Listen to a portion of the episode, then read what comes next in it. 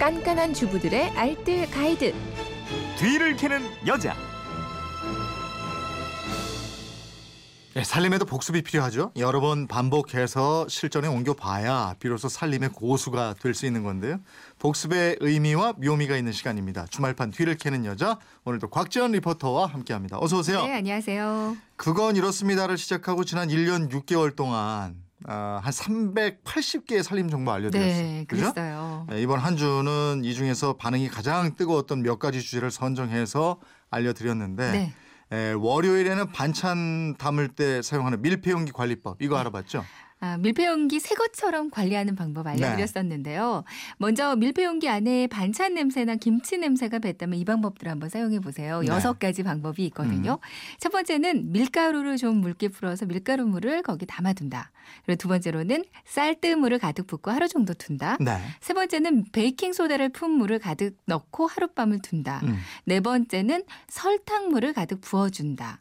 다섯 번째 물을 가득 붓고 녹차 티백이나 커피 찌꺼기를 하루 정도 둔다. 네. 여섯 번째 마지막으로는요. 양파를 잘게 조각 내서 여기서 막 흔들어주고 한두 시간 정도를 둔다예요. 음. 이 중에서 김치 냄새는 쌀뜨물이 가장 효과적이었고요. 네. 개인적으로는 설탕물하고 그 양파도 참 좋더라고요. 음. 이렇게 냄새를 일차로 빼주고 나서 세척을 해서 햇빛에 바짝 말려주면 네. 대부분의 냄새는 사라집니다. 음. 밀폐용기 뚜껑 세척법도 알려드렸잖아요. 그 뚜껑 고무 패킹 부분에 곰 팡이가 생겼다면요. 전용 틈새 솔이나 아니면 얇은 자, 문구용 클립 같은 것들로 고무를 먼저 빼내주세요. 네.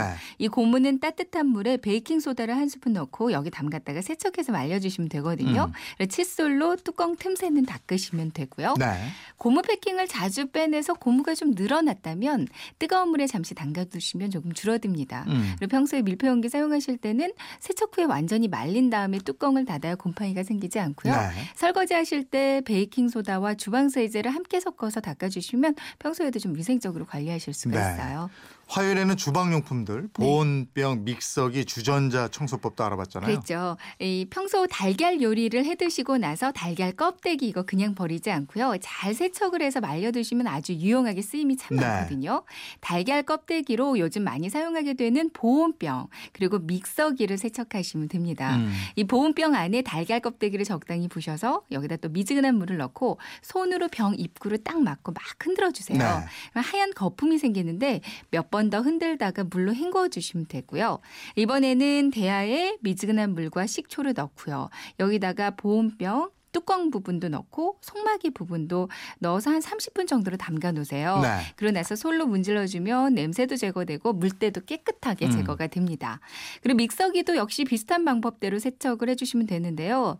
에, 달걀 껍데기를 믹서기 안에 넣고 물을 달걀 껍데기가 다 잠길 만큼 붓고요. 뚜껑을 닫고 믹서를 한번 돌립니다. 네. 그리고 나서 한번 헹궈서 이번에는 식초물을 넣고 한 번 더 돌려주면 믹서기 청소도 끝이에요. 음. 네.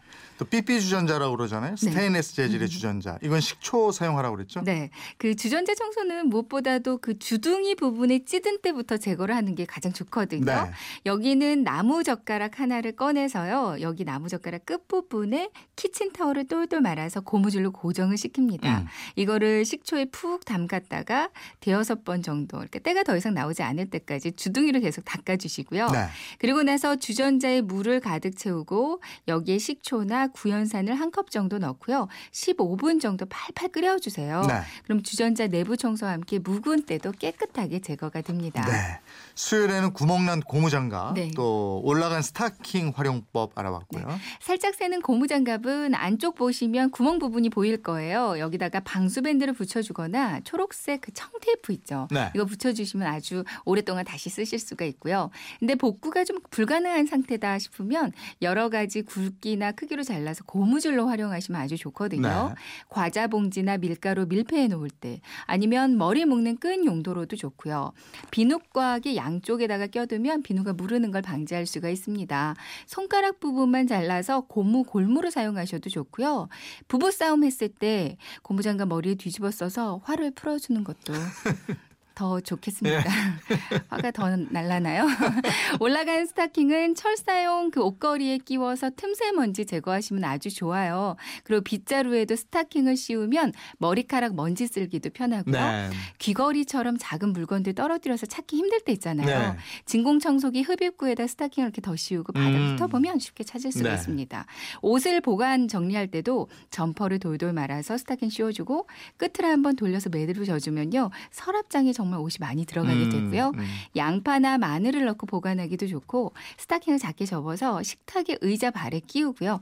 고무줄로 고정해서 의자 발 커버로 사용하는 것도 아주 좋습니다. 네, 알겠습니다. 네. 목요일에는 세탁기, 세탁조 청소하는 방법이었어요. 먼저 세탁기 거름망과 세제 투입구는 빼주세요. 네. 이 드럼 세탁기에 거름망 어딨냐고 문의하신 분들이 많았는데요. 음. 세탁기 하단에 보시면 네모 박스가 있는데 이거 열면 거름 망이 보이거든요. 네. 이제 대야에다가 거름망과 세제 투입구를 넣고요. 미지근한 물을 붓고 역시 베이킹 소다를 종이컵을 한컵 정도 넣어주세요. 음. 때를 잠시 불렸다가 칫솔로 문질러주면 까만 때가 나오면서 아주 깨끗해지거든요. 네. 그 다음에 이제 세탁조 그 안에 청소는요. 먼저 따뜻한 물을 고수위까지 받은 다음에 베이킹 소다는 두 컵, 과탄산 소다가 한 컵, 그리고 구연산을 한 컵을 넣어줍니다. 음. 두세 시간 정도 이 상태로 때를 좀 불려주시고요. 표준 세탁 호스로 한번 돌려주고 헹굼을 한 2회 정도 추가해 주시면 끝이에요. 음. 집에 있는 식초 사용하셔도 되는데요. 따뜻한 물을 가득 받고 식초 한 컵을 넣고 못 쓰는 수건 있죠. 네. 이것도 함께 넣어서 표준 코스로 돌려주시면 됩니다. 네. 드럼 세탁기는 뭐 따로 물만 받을 수 없는데 이건 그쵸. 어떻게 청소해야 되는지 한번 또 네. 짚어주시죠. 그 드럼 세탁기는 일단 세제 삼총사 말씀드린 거 베이킹소다, 과탄산소다, 구연산 넣고요. 수건 한 장 넣고 불림 코스로 한번 돌려주시면 돼요. 네. 그리고 고무 패킹 부분에도 곰팡이가 가득한데 여기는 키친타월에 베이킹소다 물을 적셔서 한 30분 정도를 붙여두는 거예요. 음, 음. 그랬다가 이제 물티슈로 닦아주시면 곰팡이가 깨끗하게 제거되고요. 이런 세탁조 청소 한 달에 한 번 이상은 해주 는 게 좋다고 네. 합니다. 그리고 세탁하고 나면 반드시 문을 열어서요. 그 안을 건조시켜줘야 곰팡이 생기는 걸 막을 수가 있어요. 네, 알겠습니다. 주말판 뒤를 캐는 여자 곽지연 리포터였습니다. 고맙습니다. 네, 고맙습니다.